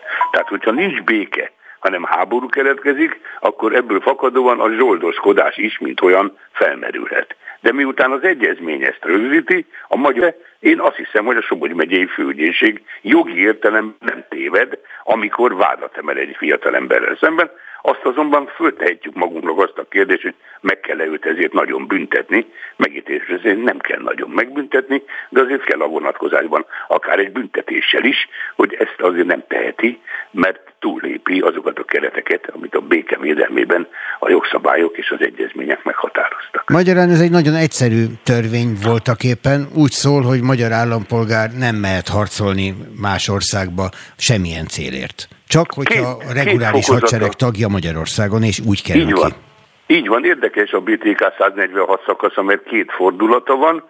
Az egyik fordulat valóban az, hogy valaki részt vesz ilyen szolgálatban való toborzás magatartásban, a másik pedig, hogy önmaga elmegy és ilyet csinál, fegyveres erőket kivéve, tehát nagyon fontos, hogy a szövetséges fegyveres erőkön kívül kell részt venni nemzetközi vagy nemzetközi fegyveres összeütközésben, és az idegen fegyveres szervezetbe önként be kell lépni, erre ajánkozni kell, vagy ilyen fegyveres szervezetben kiképzésen kell részt venni, és ez a fiatalember saját bevallása szerint, és ez fontos a büntetés kiszabás tekintetében, bevállalta ezt, és be is ismerte ezt, volt egy ukrán eljárás vele szemben, és most megindul a magyar eljárás. Igen, is. mert tegyük Ezért hozzá, mondom, hogy ő maga jelentkezett az ukrán hatóságoknál megunva, vagy, vagy csalódva Igen. a Donbassban tapasztaltak miatt.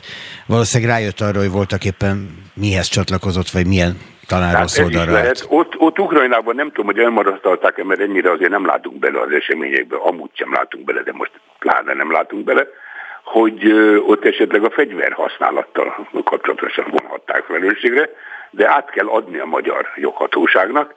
Az ügy egyébként elégült volna, szerkesztő úr kérem. 2014-es cselekményét már nem vonnak felelősségre senkit, mert az általános elégülés 5 év.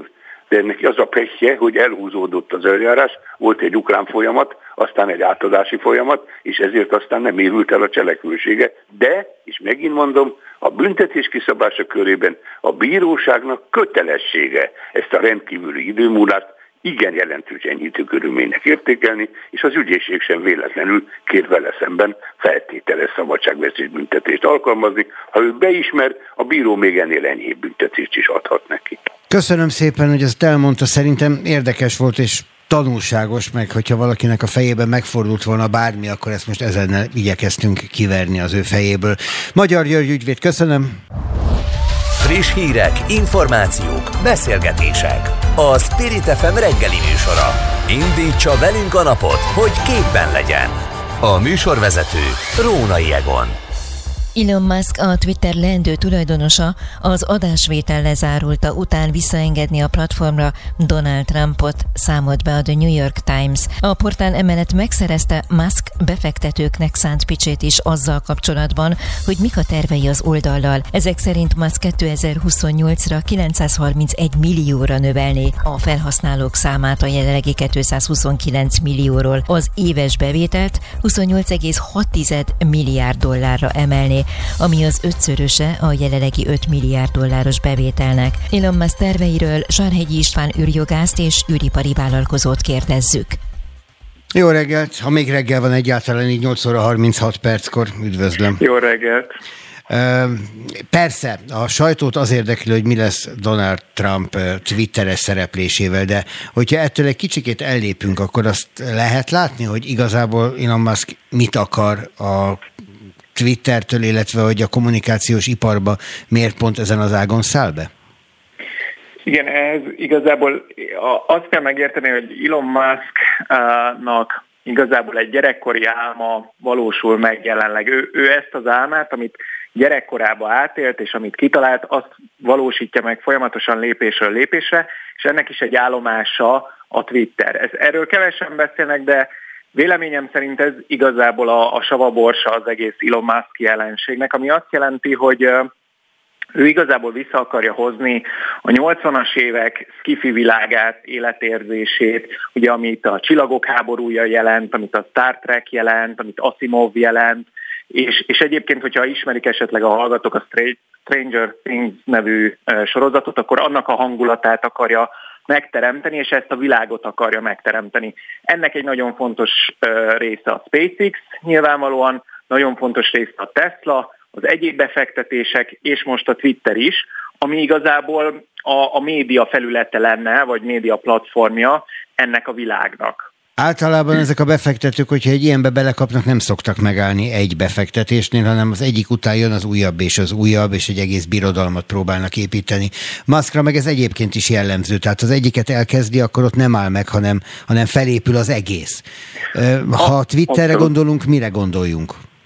Tehát a Twitter ugye egy ilyen mikroblog-szerű platform, egyébként Magyarországon annyira nem népszerű még, bár szerintem egyébként, hogyha a Musk megveszi, akkor még akár népszerűbb is lehet, nyilván húzza az egész platformot. Meg ő át is akarja alakítani, amennyire ezt lehet hallani.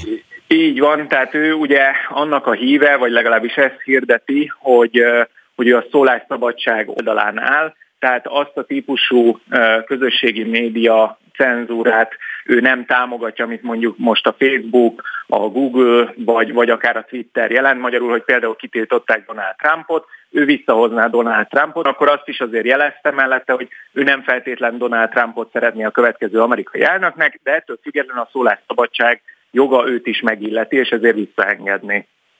Én értem, ez persze világos, csak arra gondoltam az előbb, hogyha megveszi a Twittert, általában ezek a befektetők nem egyet vesznek, hanem az egyik után veszik a következőt, a következőt és a következőt. Birodalmat épít ebből, mint ahogy ugye az internet szolgáltatását is megteremtette, és ezt látjuk Ukrajna, Ukrajna fölött, hogy ez igen hatékonyan működik. Ugyanígy most elkezdi ezt felhasználói oldalra tenni. Abszolút, tehát a, a Musknak az összes befektetés, és ezért jeleztem ezt a világteremtést, minden mindennel összefügg. Tehát ő egy ökoszisztémát épít. Összefügg a Tesla a SpaceX-el, a SpaceX összefügg a Twitterrel, a Twitter összefügg, ahogy említette, a Starlink projekttel, és így tovább. Akár a Hyperloopot, akár a Neuralinket lehet említeni, vagy egyéb befektetései, de ezek mind egy-egy szelete a nagy egésznek és annak, amit megteremt, és nyilvánvaló, hogy a Twitter után nem fog megállni. Ugyanakkor azért a Twitter egy nagyon nagy falat, tehát azért 44 milliárd dollárt ígért oda érte, ami rettentő magas ár egyébként, egy egyébként veszteséges cégért. Tehát sokat kell most még dolgozni azon a Twitteren, hogy, hogy ez aztán nyereségessé forduljon, vagy egyáltalán visszahozza azt a befektetést, amit ide szánt. Ugyanakkor azt is kijelentette, hogy őt a pénz nem érdekel, vagy nem érdekli, mert őt inkább a, a szólásszabadság érdekli, mint az, hogy most ez egy megtérülő befektetése. Vannak neki nyilvánosan látható rossz befektetései, amikről pontosan tudható, hogy az teljes kapufa volt. Még emlékszem, amikor a Tesla autógyártást elindította, arra mondták azt, hogy hát ez teljesen kilátástalan. Aztán lám csak.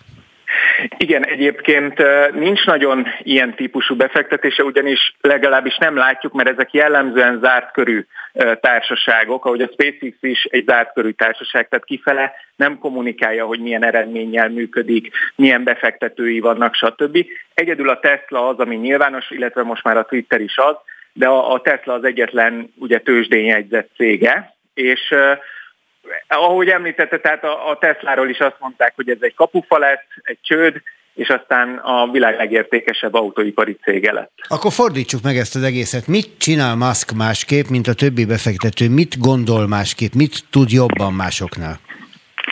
Az egyik a, a hozzáállása, tehát uh, ugyanazt láttuk uh, sokszor más milliárdosoknál, vagy amerikai startuppereknél, hogy ők is bent alszanak a, a, a, az irodáikba, minden idejüket ráfordítják, tehát saját gyerekükként kezelik a, a cégeiket. Ez másnál is megvan, csak ma más típusú az adott befektetés, vagy az adott cég, ugyanis ezek jellemzően tech cégek szoktak lenni, mint az Amazon, a Facebook, a Google, stb.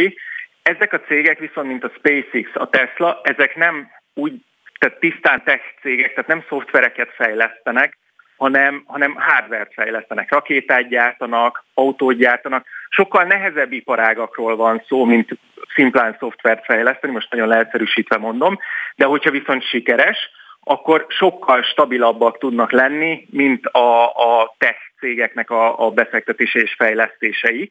És, és ez igazából a nagyon nagy különbség, hogy ő materiálisan is alakítja a jövőt, nem csak egy ilyen szoftveres világot épít, hanem ő valójában a világot építi, és valójában a jövőt építi. Érdekes fickó lehet közelről is megismerve, de hát Erre azért nagyon keveseknek adatik meg a lehetőség valószínűleg. Köszönöm Igen. szépen, hogy a rendelkezésünkre dr. Serhegyi Istvánt hallották, aki űrjogász és űripari vállalkozó. Ez utóbbi funkciójára majd egyszer még térünk vissza, mert ez engem kifejezetten érdekel, jó? Rendben. Köszönöm, köszönöm minden jót. Viszontalásra. Böngésző. Mivel foglalkoznak a vezető internetes portálok? Hogyan találnak egyes híreket? Mire kattintanak a legtöbben? Böngésző. A Spirit FM reggeli műsorának online lapszemléje. Címlapsztorik, értekezések, izgalmas információk. Böngésző. Ilyenkor a szerkesztő érkezik, és miért tennénk ma másképp? Ráadásul kis csalás lesz, mert nem csak böngészel, hanem mesélsz is nekünk. Ezt én már ígértem a hallgatóknak. Igen, igen, és, és nem fogjuk a hallgatóknak tett ígéretet megszegni, hiszen értük vagyunk és dolgozunk. A mikrofonon ezt elfelejtettem mondani, az előbb pedig Hogyha ez nem ismerték volna még fel a hangomat, igen. Ugye? igen, azt ígérted, hogy Jordániáról fogok mesélni, mert sikerült múlt héten nyolc napot töltenem az országban. Ez önmagában bravúr, egy hét alatt nyolc igen, napot. Egy hét, alatt, egy hét alatt nyolc napot, igen. Hát hét éjszaka nyolc nap.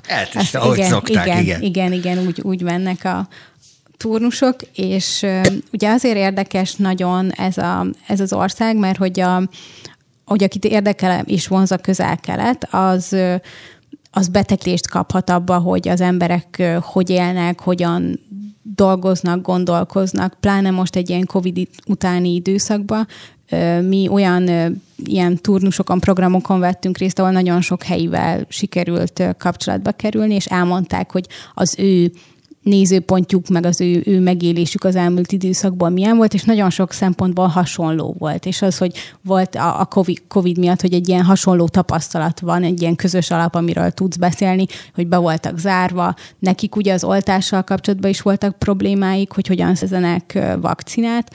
Mostanra viszont nincsen semmilyen korlátozás, nincsenek megbetegedések, megbetegedési adatok. Azt kérdeztem, hogy mennyire bíznak meg az államuk által szolgáltatott adatokba, teljesen megbíznak, szóval, hogy hogy nálunk nem merült fel az, hogy az adatok hitelességével probléma lenne.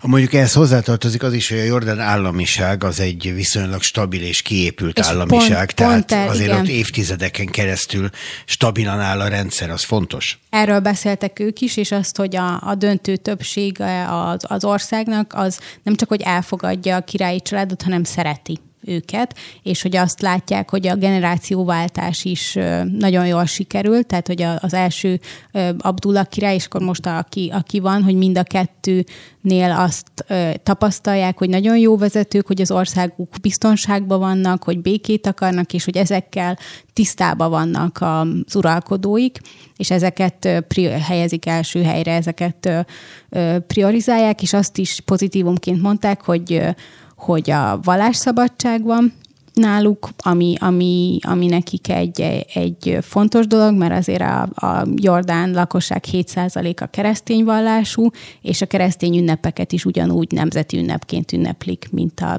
iszlám meg muszlim hát ünnepeket. Egyébként is, ha valaki tart az arab világ furcsaságaitól, Jordániában kell talán a legkevésbé tartani Igen. ettől, mert egy kifejezetten világias állam.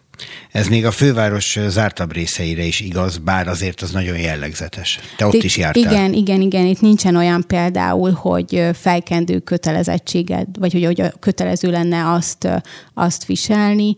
Teljesen szabadon lehet ilyen szempontból mozogni. Nyilván az, hogy hogy az ember akkor nagyon kilóg a tömegből, és, és feltűnő, de, de amúgy semmilyen más ilyen külsőségekben nem kell megfelelni. Hát ugye azt szokták mondani, elmész egy másik kultúrába, azért igyekez alkalmazkodni. Hát ha Rómában nem, nem feltétlenül haspólóban igen, kell közlekedni. Igen, igen, igen. Lehet, lehet. Lehet, de csak a mecset akkor, mellett furcsán igen, fogsz kinézni. Igen, hát akkor lelepleznek igazából. Vagy hogyha a mecsetbe be akarsz menni, akkor adnak rád egy ilyen leplet. Az más, persze, igen, persze. Igen, e, igazából, és ugye vannak tipikus ilyen turista helyszínek, mint a Sivatag, Petra, hol tenger. Nagyon érdekes az, hogy a, a Vörös tenger részénél Akaba az egyik legnagyobb ilyen tengerparti város, ott három országnak van a határa, tehát hogyha az ember megáll a tengerparton, látja Izraelt, Ejlatot, meg Egyiptomot is, és akkor és Jordániában van. És olyan érzése van, hogy át tudna úszni bármelyik Mert hogy tényleg, országba. főleg este tényleg lehet látni Igen, a szemben lévő igen, fényeket. Igen, igen, igen. igen. Petrában jártál ezek szerint? Igen, ott Az egy is. fantasztikus élmény, az kihagyhatatlan élmény. Kihagyhatatlan, de nekem a sivatag volt az, ami a leginkább meghatározó volt, az az, hogy ott vagy a tényleg a semmi közepén, az, hogy a homok hányféleképpen állhat össze különböző dolgokká, és az, hogy ott semmilyen fények nincsenek is éjszaka, a csillagos éget teljes valójában látod, szóval, hogy nem csak a gyönyörűen látszik az összes csillagkép, fel, fel lehet őket ismerni, és olyan, mintha az egészen egy ilyen fényfüggöny lenne a sötét, tehát tényleg szinte ilyen milliós számba lehet látni a, a csillagokat. A hely, ahol még nincs fényszennyezés. Igen. Tehát azt látod, amit az eleink láttak Igen. hajdanában. Igen, és akkor már egy sokkal jobban megérted azt, hogy miért ezekhez viszonyították az időt, a, hogy hogyan az életüket, hogyan rendezték be, mert hogy ezek egy állandó pontok voltak, viszonyítási alapok, és, és tényleg tehát olyan természetközeli élmény, amit, amit szerintem máshol nem lehet, meg épített környezetben nem lehet ilyesmiket Ez tapasztalni. hatott rád a legjobban? Igen, igen, abszolút. Hát ahogy itt ülsz, ezt a nézőknek nézzük, a hallgatók, pont ez az, hogy a hallgatók nem látják, de teljes átszellemültséggel meséltél a csillagokról. Igen. Nekem egyébként eh, érdekes mondom, Petra volt az, ami, ami pontosan azért, mert egy letűnt civilizáció egészen lenyűgöző nyomai, és az ember belegondol, hogy hogy lehetett a vájt, sziklába vájt barlangokban, házakban, lakásokban élni, templomot építeni sziklába, ugye arra érkezik be az ember Petrába, hogy ott van vele szemben a templom. Tehát egészen elképesztő, és végig gondolja az ember azt, hogy ezek az emberek így éltek teljes, normális, teljes értékű életet ilyen körülmények között hihetetlen. Igen, és ezt sokszor a turisták nem látják, hogy a hegyek mögött viszont egy hatalmas ilyen barlangrendszer van, ahol ba, ilyen a sziklákba vájt barlangokba éltek régen, egészen 1980-ig laktak ott emberek életvitelszerűen. Utána az állam fizetett nekik valami kompenzációt, és a Kispetrába, úgy, úgy hívják a várost, költöztette ki őket, de még mindig megvannak ezek a, a sziklák, meg a... Jó, de ők már nem az ősi civilizációt Nem az ősi képviselték, ők igazából csak- a nyomorgó jordánok voltak, akik oda kiköltöztek. Meg volt egy, egy érdekes korszak, amikor a hippik jelentek Igen. ott meg. Igen, igen, igen. Hippiket egyébként most is lehetett látni, és, és a, a barlangokba is élni. Nem, azt, nem, azt nem jöttem rá, hogy csak időszakos az ott tartózkodásuk, vagy életvitelszerű. Csak ha jönnek a turisták. Igen, igen, lehet akkor, akkor ez egy ilyen attrakció számukra, de az biztos, hogy a Petra is, is lenyűgöző, és hát az egy egész napos program mire az ember töviről hegyire bejárja. És nem ültél fel a szamára, ezt nekem Nem, már mesélted. igen. Ugye szam, a szamarakat kínálnak fel a helyi vezetők, meg hát főleg azok, akik ebből élnek ott, hogy szamár háton menj be a, a szű- szűk szurdokon keresztül Petrába, mert ugye az védte az a szurdok a települést hajdanában, meg a civilizációt magát. Én simán felültem, te meg nem. Én nem ültem fel, nekem a, az idegenvezetőnk, aki, aki velünk volt végig, ő azt mondta, hogy ne üljünk fel rá, mert hogy a szabár megugorhat, bármi lehet, nem úgy lép. Szamár akármi. veszélyes állat. Igen, igen, és hogy, a, és hogy ne üljünk fel rá, hanem inkább gyalogoljunk, és Hát az lassabban enyém nem ugrott, de az 25 évvel ezelőtt volt, lehet, hogy szegényke már kiöregedett. Lehet, lehet, lehet, de van utánpótlás, tehát bőségesen el vannak látva szamarakkal, tevékkel, voltak összvérek is, szóval... Szóval, aki teheti, menjen Jordániába. Abszolút, abszolút, igen, akiben van ilyen érdeklődés, hogy a közel-keleti kultúrát szeretné valahogy megismerni, akkor Jordánia, és egyébként Izrael is egy remek választás erre. Sőt, a kettő együtt is, mert ma már ez összekapcsolható. Amikor abszolút. képzeld, én, én ott jártam, akkor az izraeli-jordán határon nem volt még út építve, illetve azon megépítették az autópályát, a semmibe vezetett, és egy ilyen Bódé városon keresztül lehetett átmenni, ahol minden Bódé egyfajta ellenőrzési pont volt, és konkrétan ilyen építési bódékat képzelj el és azon keresztül mentünk át Jordániába, úgy, hogy utána, vagy egy kilométert kellett gyalogolni a buszokig, mert azok nem jöttek el a határig a Jordán oldalon. Ennek is megvan a varázsa, tehát ez is olyan élmény, amit így máshol nem Az nem, olyan volt, mint átmentél volna valami demarkációs igen, övezeten. Igen, Egészen igen. furcsa volt. Hát ma már ez sokkal civilizáltabb, Abszolút. hiszen békében él a két ország egymással elég régóta. Mit olvastál ma reggel?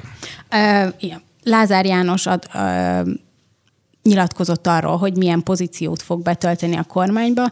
Annyit, annyit mondott, hogy országépítésre mindig vállalkozik, semmilyen pozíciót nem tart kicsinek, aprónak, és mindent a legnagyobb alázatossággal fog végezni. Azért azt tudjuk, hogy nem építési miniszter akart ő lenni.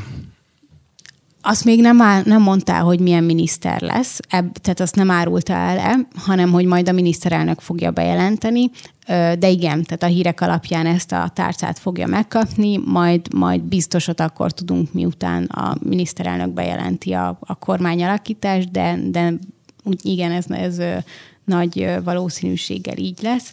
Van egy érdekes kutatás, még egy publikus kutatás, ami szerint a magyarok, magyarok negyede szerint Oroszország csak védekezik az ukrajnai támadással, ami Hát nyilván most itt a közvélemény kutatásokkal kapcsolatban, módszertannal, meg, meg a kérdésekkel nagyon sok minden felvetődik, hogy miért jutnak arra az eredményre, de ö, érdekes az, hogy, ö, hogy azért a, a magyarok negyede az egy nagy szám, és a népszavának készítette ezt a publikus, a, és összehasonlítja, mert március elején is végeztek egy ugyanilyen kutatást, és abba a, a 64 százalék gondolta azt, hogy a, hogy az oroszok a hibásak, most meg már csak 58.